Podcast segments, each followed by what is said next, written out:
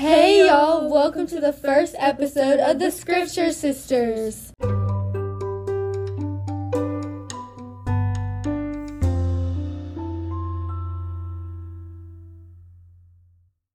In this episode, we are going to be discussing whether or not God endorses genocide. The Israelites had just escaped Egypt and were told to go into the Promised Land, but the Canaanites were already living there. Because of this, God commanded them to kill the Canaanites, and this raised the question if God endorses genocide.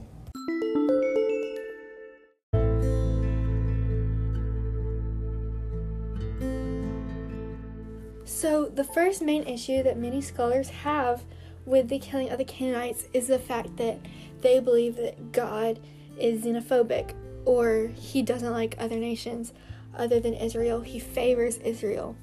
Um, but um, in Genesis and Exodus, in the beginning of the Old Testament, it was actually shown that God commanded his people to show kindness, to um, be kind to the foreigners that were living in Israel at the time.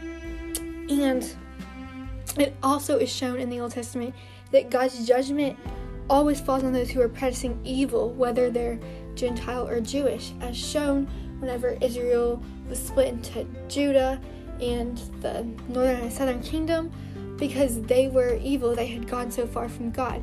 It wasn't just because that the Canaanites were um, not Jewish, it was because they were so evil that they would have corrupted Israel. They were corrupting other nations, and God didn't want that. It wasn't necessarily because the Israelites were so good that they were able to get the land that they were um, God allowed them to get the land. It was that the Canaanites were so wicked. And this leads to the next point that some scholars say that, well, the Canaanites, um, they didn't know God. Like, they had practiced their um, religion that was polytheistic. They were only doing what their parents and their grandparents and all their other people had done. So, how are they supposed to know that what they were doing is wrong? But it's shown that everyone has a moral com- compass. Um, they know right, right from wrong. Even those that aren't followers of God, they still have. They know that murder is wrong. They know that these things are wrong. So they should they should still be held accountable for their sins because um, they knew. Like for example, Rahab, she knew um, better. Like she knew that God was there. Like just because she was a foreigner, she still recognized God, so they could still recognize and submit to God, and He would show mercy and He would show His love to them. Um, and also, it's not just that the Israelites just suddenly decided that they wanted, like, they weren't the ones who decided to kill the Canaanites. God, that was a godly thing. If God had not commanded them that, then Israel would be in the wrong.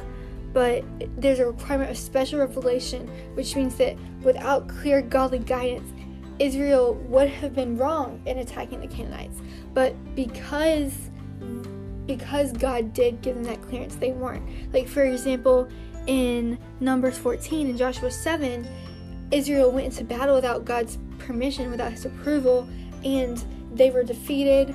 Um, Israel was taken into exile into captivity a lot because of the fact that they did things um, that went against God's will. So it wasn't just the fact that um, he was favoring Israel, it was also the fact that Canaan was just wicked and they were impacting and corrupting all these other nations.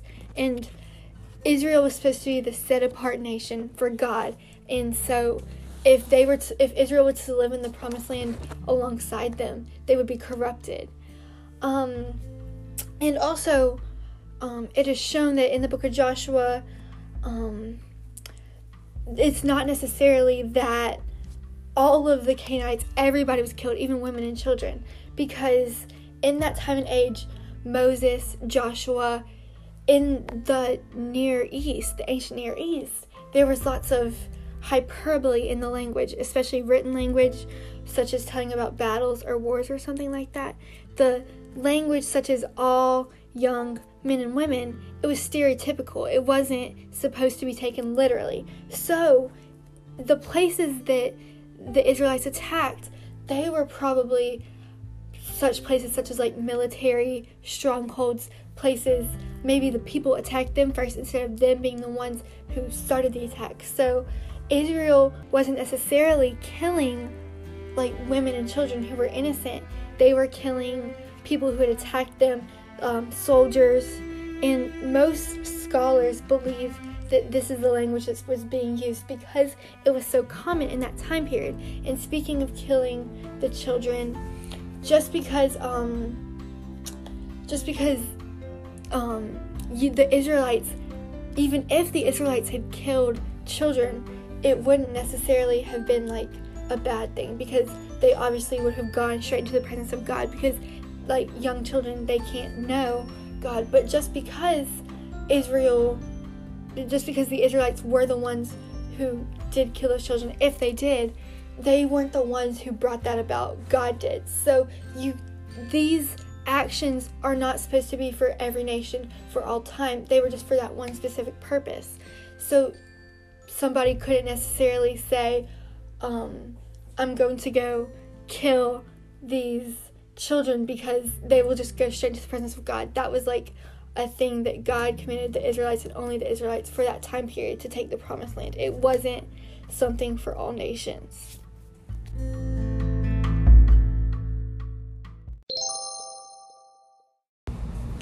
The Canaanites were really wicked, and that's the main reason why God wanted to drive them out of the promised land. Some scholars say that the Canaanites weren't really that evil, they were just mirroring their religion and the gods they believe in. Even though they were just practicing their religion, they were still doing very immoral and evil acts. So God had to punish them because He holds all nations to that standards of goodness. The language that is used in these chapters is really exaggerated. In this culture, they use figurative language when talking about wars, battles, and taking over other nations. Because of this, the language that is used when discussing all of the Canaanites being killed is probably an exaggeration. Most likely, the author was just capturing the fact that God's commands have been fulfilled completely, not that innocent women and children have been killed. God's commands specified on getting rid of the pagan religion of the Canaanites, not necessarily the people. In Judges, it is written that some still survive, so it can be proved that the Canaanites people were not completely destroyed. Some people question whether God favored the Israelites or treated other nations harshly. They say that forgiveness and mercy were shown only to the Israelites, not to foreign nations. However, God actually commanded his people to be kind and loving to the foreigners living in Israel. Being a non Israelite did not prevent people from becoming members of the community. The only reason these people were thought of negatively was because of their idolatry and paganism.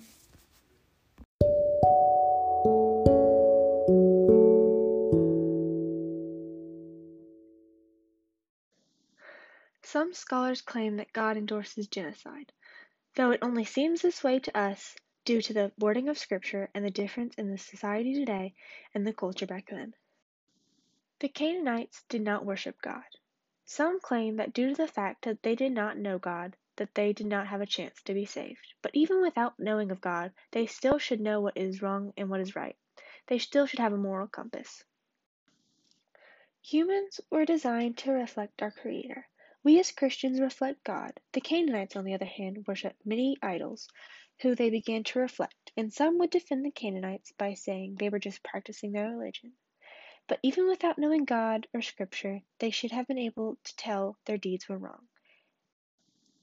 They had moral awareness but disregarded it. They were capable of reform and improvement. They did have a chance to be right with God. God reveals Himself through reason, human experience, and creation. God's reasoning behind his command to kill the Canaanites was due to their moral corruptness. To some, God's command seems harsh, and they would argue that the Israelites weren't righteous either. But God did not give the Israelites Canaan due to their righteousness, but due to the Canaanites' wickedness.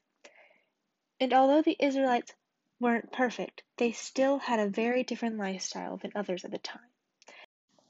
God wanted Israel to be morally and theologically separate from the people around them. God did not want the Israelites to surround themselves with morally corrupt people. Another claim is that God is intolerant due to the fact that he commands to have no other gods before him, and some would ask why non Israelites couldn't worship whatever God they wanted. God did want other nations to be saved, and he didn't want to have any other gods worshipped before him because he is the one true God. Not all the Canaanites were killed. Joshua exaggerates in his telling of the events. Some Canaanites stayed in Canaan, and some were just driven out of the land. Joshua was not trying to mislead anyone, he was just speaking in a language that was common at the time. God didn't only punish the Canaanites, He punished everyone, even the Israelites. God didn't treat anyone differently, but the Canaanites had gone past the point of no return. They were too morally corrupt. But even through their sin, God still loved them, but He had to punish them. Even though this punishment seems unfair to us today, it did not seem that way in the culture back then. God knows what He is doing and what is fair. All we can do is just trust in Him.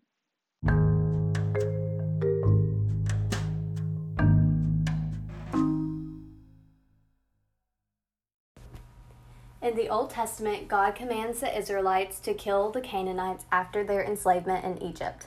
Of course, this brings up an ethical issue and raises the question if God endorses genocide. The Canaanites were a very immoral group of people, and they allowed and encouraged incest, adultery, homosexual acts, child sacrifices, and many other sins similar to this. Of course, they weren't the worst people that existed during this time, but God considered them right for his divine judgment. He didn't only target the Canaanites, he threatened many other nations that crossed the moral line. And this judgment wasn't something that just happened back then. It still happens today, but we don't recognize it as easily. A question that gets asked a lot is why did the Israelites get away with what they did? They had the divine guidance and the approval of God, and without this, they wouldn't be able to kill all these people. In the Bible, it says that we should not surround ourselves with poor lifestyles. So, this created an internal struggle with the Israelites because the Canaanites were around them and they didn't want to be encouraged to do many of the acts that they were doing. One argument that a lot of people use is that the Canaanites had their religion and traditions passed down from generations to generations. But even if this is true, God reveals himself through conscious reasons human experience, and creation. So they had many opportunities to turn away from their sins, and they chose not to.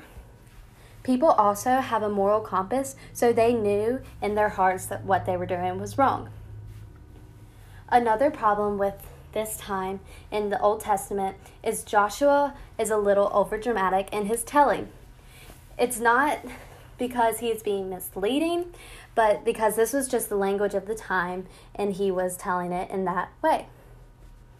Israel didn't fight just to kill the Canaanites, they fought because God told them to, and they were just being defensive and trying to like protect their religion and not sacrifice what they had with God. Another nation that threatened Israel is Midian, and it threatened their spiritual and moral integrity. The Midianites actually wanted to lead the Israelites to pagan worship. So, this just shows that God really wasn't just targeting the Canaanites, and He actually cared what other nations were doing too. Um, like the Canaanites, the Midianites also had many opportunities to turn away from what they were doing. All the nations that had threatened Israel knew what they were doing was wrong and continued to do it. It's Emily and Taylor here to talk about inefficient means. Some think that God failed in his purpose as Israel still began pagan idolatry and they still um, like worshiped other idols or whatever. But it is shown that throughout scripture, God does not always use the easy way, but works through like imperfect people to show grace, forgiveness, and faithfulness. And God is always sufficient and He always gives the greatest satisfaction, even when He works through inefficient processes to accomplish redemption.